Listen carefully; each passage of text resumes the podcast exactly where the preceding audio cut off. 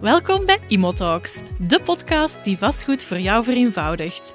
Ik ben Sophie van de Wallen, vastgoedmakelaar en oprichter van Imoseur. Met meer dan 15 jaar ervaring in het notariaat en als makelaar gecombineerd heb ik een mooie expertise opgebouwd. Of je nu op het punt staat om je eerste woning aan te kopen, of je wil je vastgoedportefeuille uitbouwen, Imotalks is het ideale platform om de complexe wereld van vastgoed beter te begrijpen. Duik samen met mij in dit boeiende onderwerp en geniet van deze aflevering. Hey, welkom bij deze aflevering van Imotalks. Vandaag gaan we dieper inzoomen op de huidige marktsituatie. Er is weer heel veel aan het veranderen, niet alleen in um, het kader van de aankoop van vastgoed, maar uiteraard hangen daar ook altijd de kredieten uh, mee samen. Ik ga deze aflevering niet alleen verzorgen, maar ik heb uh, niemand minder bij mij dan Sharon Simons. Zij um, heeft al twintig jaar ervaring in um, de banksector en zij komt vandaag dat luik verder toelichten. Welkom Sharon. Dank je, ik ben blij dat ik hier nog eens mag zijn. Ja, heel fijn om jou uh, hier te hebben en uh, ook leuk dat we dit onderwerp nog eens samen kunnen aankaarten. Um, maar misschien toch heel eerst even kijken naar de carrière switch die jij onlangs hebt gedaan. Ja, klopt. Uh, ja, na iets meer dan uh, twintig jaar in de banksector, een commerciële bank gewerkt, um, ja, voelde ik dat het tijd was voor wat anders. Hè. Um, als je voor de bank werkt, dan vertegenwoordigde enkel die bank. Hè. En dat beperkt u wat in uw adviesverlening, want je kan natuurlijk alleen de producten en de diensten die zij aanbieden, um, kan jij ook aan je klanten gaan aanbieden. Um, er worden zeker de laatste jaren, um, omdat de markt zo snel verandert um, en zo sterk verandert, worden er af en toe wel eens beleidsbeslissingen genomen. Um, ja, uh, waar ik het niet mee eens was of die, die mij wat, wat lastiger lagen. En ik ben op een gegeven moment echt op zoek gegaan naar ja, wat meer vrijheid voor mezelf, maar ook vooral voor klanten. En uh, ben terechtgekomen bij de groep Grust. Um, dat is een collectief van allemaal jonge, dynamische, uh, of in mijn geval misschien niet meer zo jong, maar wel nog dynamische um, makelaars in kredieten beleggen en verzekeren. Um, die eigenlijk alle kennis en ervaring die ze de laatste jaren hebben opgedaan, allemaal samenleggen. En op die manier echt een heel breed uh, advies kunnen, kunnen aanbieden. En als onafhankelijk makelaar vandaag, ik werk met een heel aantal verschillende maatschappijen samen in, in heel wat verschillende takken. En ik heb nu wel een heel andere relatie met die maatschappijen, um, waar dat ik mee samenwerk waar dat ik vroeger vertegenwoordiger was van een, van een eerder beperkt aanbod, ja, heb ik nu echt een heel scala aan oplossingen en opportuniteiten die ik mijn klanten kan aanbieden. En dat resulteert in veel meer uh, ondernemingsvrijheid voor mij. Um, ik leer ook elke dag nog dingen bij, dat is superleuk. Um, maar ja, wat voor mij essentieel is, is de relatie met mijn klant. En waar vroeger de klant eerder gebonden was aan de bank, um, en daar in vele gevallen, zeker in het kader van een woonkrediet, niet meteen weg kon, um, geeft dat vandaag in die, binnen die essentiële relatie tussen mij en mijn klant wel veel meer mogelijkheden voor mijn klanten om, als ze om de een of andere reden, als hun behoeften veranderen, hè, uw leven kabbelt voort hè, en je neemt een aantal beslissingen het beste voorbeeld is waar we het vandaag hier over gaan hebben. Hè. Um, je koopt een vastgoed aan, ja, dan veranderen uw behoeften. Zowel naar sparen als, als naar verzekeren, als naar kredietverlening. En ik merk vandaag dat ik mijn klanten veel, veel beter kan uh, begeleiden en veel duurzamer. Ik heb echt een veel duurzamere relatie met mijn klanten. En dat je moet niet meer zeggen, ik heb het product niet om jou te helpen, want je kan eigenlijk uit alle ja, uh, producten ja, kiezen. Klopt, klopt. Dat is ja heel, heel fijn om te horen. Heel veel succes in alle gevallen, zou ik zeggen. Um, nu, we hebben het daar juist al even gezegd, er leeft weer heel veel op de markt. Dat is een trend van de laatste jaren waarin dat we echt wel zien dat alles heel snel verandert. Um, dus we moeten ook heel snel kunnen gaan inspelen op de zaken. Ik heb ondertussen ook weer al gehoord dat de kredieten en de interestvoeten een beetje, de interestvoeten van de kredieten weer een beetje aan het zakken zijn. Mm -hmm. um, ja, wat, wat leeft er eigenlijk uh, Ja. vandaag? Wel, ik denk dat het interessant is als we gewoon even gaan kijken naar de, naar de heel brede kredietmarkt. Hè. En dan ehm, refereer ik naar een, een, een artikel dat in eh, de trend stond van eh, 23 oktober, dus dat is nog niet zo heel lang geleden. Ehm, ik ga even spieken. Uh, Ehm, misschien ook even kaderen dat we nu eind 2023 zijn. Um, dus tegen dat waarschijnlijk die opname online gekomen zijn we al een paar maanden verder. Mhm. Maar we zijn dus nu eind 2023 voor... Ja. voor alle duidelijkheid. ja, absoluut. Want wie weet wat is er binnen uh, een half jaar alweer veranderd. Ja, want het eh. is wat je zegt, het gaat heel, heel snel. Hè. Je gaat je s'avonds slapen en het is het, het, het, is, uh, het heeft een bepaalde kleur en s'morgens uh, ja, sta je op en het is helemaal anders. Hè. Um, dus ik refereer even naar een artikel um, dat in Trends verscheen op 23 oktober. En daarin lees ik, ik heb die um, cijfers ook afgetoetst. In het derde kwartaal van 2023 daalde het aantal verstrekte hypotheken met bijna 29 procent ten opzichte van dezelfde periode van vorig jaar tot het laagste niveau van dat derde kwartaal in bijna 20 jaar. Dus er is wel Dat is iets, wel een gigantische... Ja, er is wel ja. iets heel disruptief in die markt um, aan de gang. Um, en het overeenstemmende bedrag hè, van al die kredieten in totaal daalde met 31 procent ten opzichte van 2022. Um, in de maanden juli, augustus en september hè, werden er circa 43.500 nieuwe kredieten verstrekt voor een totaalbedrag van iets meer dan 7,2 miljard euro, uh, exclusief de herfinancieringen. Hè. De herfinancieringsmarkt is uh, vandaag uh, niet meer zo interessant, gaan we straks nog wel even op in. Um, en dat zijn de uh, cijfers die uh, Febelfin uh, publiceert op basis van de statistieken van de beroepsvereniging van het krediet. Um, ter vergelijking, hè, dus juli, augustus, september 43.500. Het, hetzelfde kwartaal vorig jaar waren dat er 61.000. Dus daar is wel heel duidelijk iets aan de, ja. aan de hand. Um, en men noemt daar twee grote oorzaken. Hè je hebt het zelf al gezegd, hoge rentevoeten. Um, en gecombineerd met een laag consumentenvertrouwen. En dat is eigenlijk dat is, dat is de, de voedingsbodem hè, voor, die, um, voor dat afzwakkend aankoopsentiment. Um, die daling die is het sterkst in het segment van de nieuwbouw. Daar hebben we het zelfs over een halvering ten opzichte van hetzelfde kwartaal vorig jaar in 2022. Um, voor aankopen vastgoed min 23 procent en aankoop en renovatie, daar is de daling eerder beperkt. Uh, daar spreken we over een daling van 10 procent. Ja. ja. Dus echt wel een, allee, overal eigenlijk wel een heel aanzienlijke, ja. aanzienlijke daling wat betreft de aanvraag van kredieten dan. Ja. Wat mij daar opviel, was dat um, het gemiddeld kredietbedrag tot nu toe wel stabiel bleef. Hè. Dat was ongeveer hetzelfde.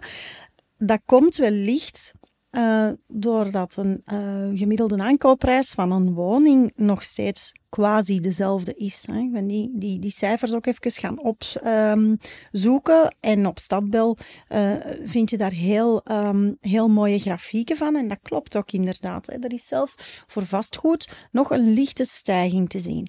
Ze is veel minder spectaculair dan de afgelopen jaren. Maar er is zelfs nog een lichte stijging te zien. Ik vroeg mij af, is dat ook iets dat jij vanuit jouw praktijkervaring kan um, bevestigen? Ja, nu vanuit mijn praktijkervaring merken we wel in de dagelijks dat die, die crazy hype die we gehad hebben, uh, letterlijk post-corona, um, die tot pakt een jaar geleden aangehouden heeft, die is toch wel uh, een stukje afgezwakt. Um, en we zien ook, als we de statistieken erbij nemen, dat panden gemiddeld langer te koop blijven staan als twee jaar geleden. Um, het hangt ook enorm af van uw regio en het type pand. Hè. Dus we kunnen niet gewoon één lijn trekken en zeggen dat is wat het is. Uh, maar je ziet wel echt dat daar uh, nuances in liggen en dat algemeen genomen we wel kunnen stellen dat de panden iets langer te koop blijven ja. staan. Nu, als we dan ook eens even de officiële cijfers van de notarisbarometer erbij gaan, kijken, gaan uh, nemen, dan um, zien we geen uh, sterke daling die jullie zien in de kredieten, waar dat ik eigenlijk dan ook wel een beetje van, um, van verschiet. Omdat er is nog altijd een, een in België eigenlijk zijn, is de het stabiliseert zich, maar er is nog altijd een hele lichte stijging merkbaar. Um, dus als we kijken naar 2023 ten opzichte van 2022, is die stijging heel miniem, maar het is nog altijd 1% toch mm -hmm. nog. Um, Oké, okay, voorbije jaar was dat 5 à 8% stijging van het aantal vastgoedtransacties uh, en de, prijzen. Um, en bij appartementen zien we dat daar ook wel een, um, een, een blijvende stijging is die iets hoger ligt dan, uh, dan, bij, de, dan bij de woningen. Ja. Maar dat zijn vastgoedtransacties. Klopt. Ja, ja. Het is echt de krediet aan. Hè. Dus je hebt enerzijds de vastgoedtransacties, je hebt anderzijds de kredietaanvragen. Ja. Dus het zijn echte krediet, het aantal kredietaanvragen ja. die um, heel stevig uh, Ja. dalen. Ja. En ook in de prijszetting, ja, dat, gaat, dat stabiliseert een klein beetje. Um, dus die, die gekke stijgingen die we hebben gezien, die hele sterke stijgingen van de voorbije jaren, zijn zich nu wel een beetje aan het stabiliseren. En ik verwacht toch ook wel dat dat um, stilletjes aan, uh, dat dat zo wel gaat blijven. Ja. Dat we nog een beetje in die stabielere markt gaan, uh, gaan blijven zitten. Um, maar misschien denk ik dat dat ook wel heel afhankelijk zal zijn van de interesten die we... ja, absoluut. Hoe zie jij daar, um, allee, hoe zit het op, op die, met die interesten op vandaag? Ja, heel goede vraag. En ook daar uh, verandert er elke dag wel iets. Hè. Um, misschien eerst even um, duiden, wat is, wat is interest, wat is rente? Dat is eigenlijk een risicopremie die je betaalt op kapitaal. Hè. De rentevoeten van de kredieten, die zijn die, die baseert een bank, daar nemen ze als basis de OLO op 10 jaar. En dat is een lineaire staatsobligatie op, met een looptijd van 10 jaar. Um, hoe hoger het risico is um, dat de tegenpartij zijn financiële verplichtingen niet gaat um, kunnen voldoen, hoe hoger dat een rente gaat zijn. Hè? Dus je hebt een actuarischcel bij elke bank, bij elke uh, kredietverstrekker, die gaat kijken van oké, um, wat, is, um, wat is een OLO op 10 jaar? Daar gaan we een aantal kosten bij rekenen, hè, die wij als bank maken. En dan gaan we per dossier het risico evalueren en daar heel individueel uh, een tarief op plakken. Uh, nu we zien sinds januari 2022 eigenlijk een, een volgehouden sterke stijging van die OLO op 10 jaar. Vandaag bedraagt die 2,51 procent. Die heeft ergens in oktober gepiekt rond de 3,6. Dus als jij daar straks zegt van ja, de rentevoeten zijn precies wat aan het dalen. Ja, dat klopt, want die OLO um, is gedaald en dat heeft uiteraard ook zijn effect op de marktrentevoeten, hè, op de commerciële rentevoeten. Ja. Um, nu ook daar spelen weer dat consumentenvertrouwen en vooral de inflatie weer wat in mee. Um, dus dat is, een heel complex systeem van allemaal zaken die aan elkaar hangen. En als je mij dan vraagt, ja, wat gaat de markt doen? Voorspellen is heel moeilijk. Hè? Um, zeker in een uh, erg volatiele markt zoals het vandaag, uh, zoals die, die vandaag is. Hè? Er zijn zoveel factoren die meespelen. Um, dat eigenlijk wat koff koffie kijken is. Um, maar ja, we moeten maar een jaar of drie terugkijken om meteen te merken hoe snel het uitzicht van een financiële markt, van een samenleving, um, structureel veranderd kan worden. Hè. Ja. Um, en dat heeft met een heel aantal factoren te maken. Um, Vandaag lijkt die inflatie wel opnieuw onder controle. Um, in de eurozone ligt de inflatie vandaag net boven de 2%. Uh, die heeft op een gegeven moment boven de 10% gestaan. Um, even gepiekt en nu wel terug relatief onder controle. Um, wat ook een hele belangrijke is, is de PMI-index, is de Purchasing Managers Index, die eigenlijk het bedrijfsvertrouwen um, in de economische situatie weergeeft. Die zit nog niet, en hoe hoger dat die is, hoe beter. Die zit nog niet op een pijl waarvan we kunnen zeggen, we're out of the woods. Hè. Dus ja. uh, we zijn er nog niet. Um, er zijn ook een aantal mondiale factoren die uh, toch dat consumentenvertrouwen um, ja, wat kunnen destabiliseren. Um, er komen ook verkiezingen aan. Hè. Uh, ja. Dus ja, het is, het is koffie die kijken. Ja, ik denk hoe langer hoe minder kunnen zelfs de top-economen nog gaan voorspellen wat er gaat gebeuren. Dat ja, gaat elk jaar volgens mij moeilijker en moeilijker Ja, want het is vooral sentiment, hè. Enfin, er zijn een heel aantal economische wetmatigheden, maar een heel groot stuk van de financiële markten is echt sentiment. Hè. Ja. En als ik daar nog even op mag um, inpikken. Um, ik kreeg gisteren de vraag van een klant, zeg, ik zie dat de rentevoeten wat gedaald zijn. Hè. Eh, vorig jaar een krediet afgesloten. Zou het al lonen om, mijn, om opnieuw met de bank te gaan onderhandelen? Nu, um, als je die vraag aan uw, um, aan uw kredietverstrekker gaat stellen, dan noemen we dat een interne herfinanciering.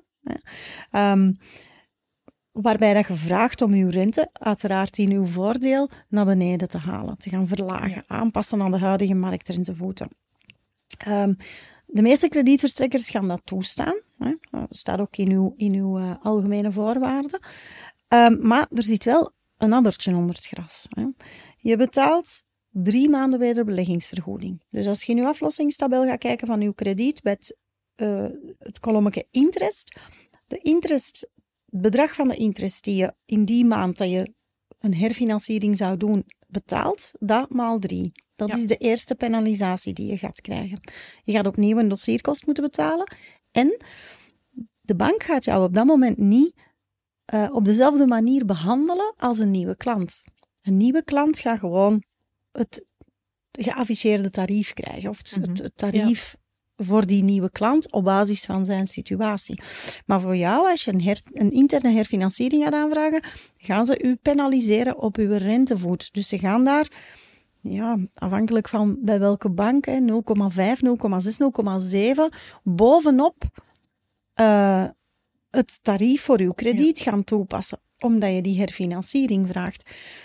Um, de algemene regel daar is dat het, het verschil minstens een volle procent moet zijn vooraleer het um, interessant kan zijn voor jou om te gaan herfinancieren. Dus ik denk, voor de, ik denk dat vandaag um, nog net iets te vroeg is om, uh, om, om te gaan onderhandelen bij ja, de bank. Maar dat is inderdaad iets wat dat je zeker rekening mee moet houden. Want um, ik heb het gevoel dat veel mensen zoiets hebben van we gaan wachten als de interestvoeten zakken.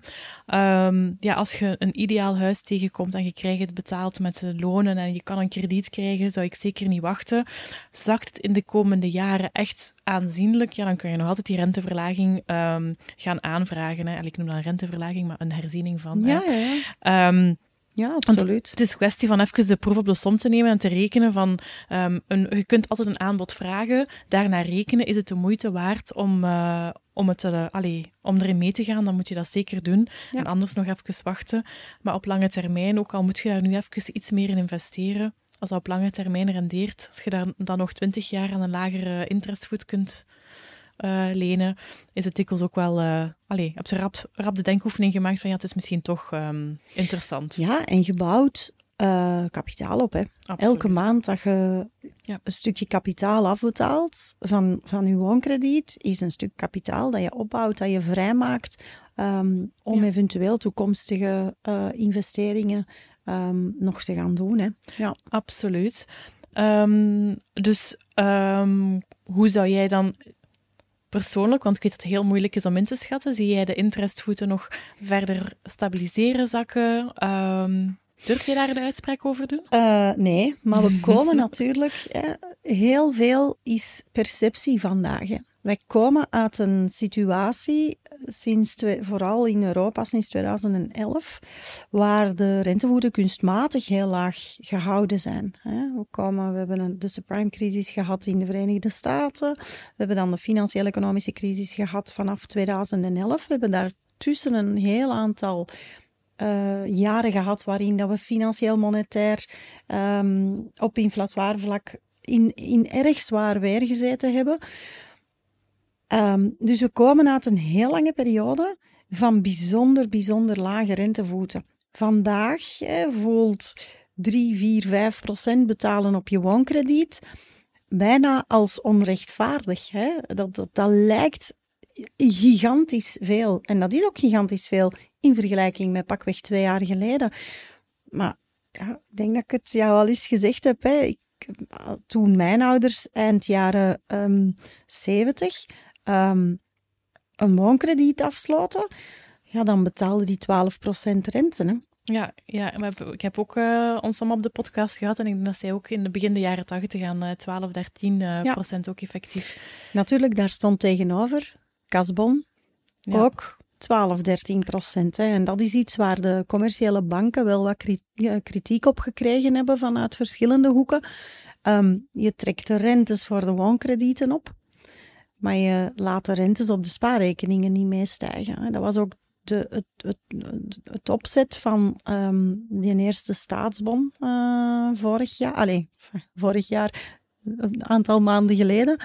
Um, om, om, ja, van Petegem, minister van Petegem wilde daar echt de commerciële banken onder druk zetten om hun rentevoeten, om, om spaargeld te laten lonen. Hè. Ja. Um, er hebben heel veel mensen um, spaargeld gewoon van de bank gehaald. Hè? Want ja, die, die, die staatsbon, om daarin te investeren, ja, dan moeten wel cash, um, cash investeren. Hè?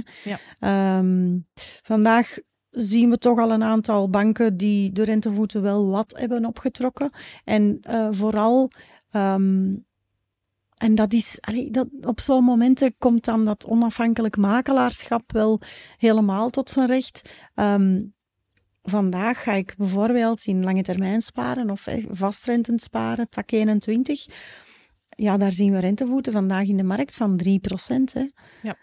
Um, ja, dat is, dan, dat is heel mooi. Hè? Ja, dat, uh, ja allee, dat begint... absoluut. Ja, zeker en vast. Um, maar dus ik denk dat we kunnen samenvatten dat we in een... Um, een stabiliserendere markt aan het komen zijn. Dus die, die, die pieken zijn er um, uit van de afgelopen jaren. Ja. Um, en het zal afwachten zijn wat, um, wat de toekomst zal brengen, een beetje. maar in elk geval, misschien kunnen we binnen een aantal maanden opnieuw een, uh, een nieuwe deep dive in de huidige marktsituatie dan doen. En dan, uh, wie weet, waar zitten we uh, dan? Heel graag. Fijn dat je erbij was. Uh, dankjewel Sharon voor jouw expertise. Leuk dat je hebt geluisterd en heel graag tot een volgende keer.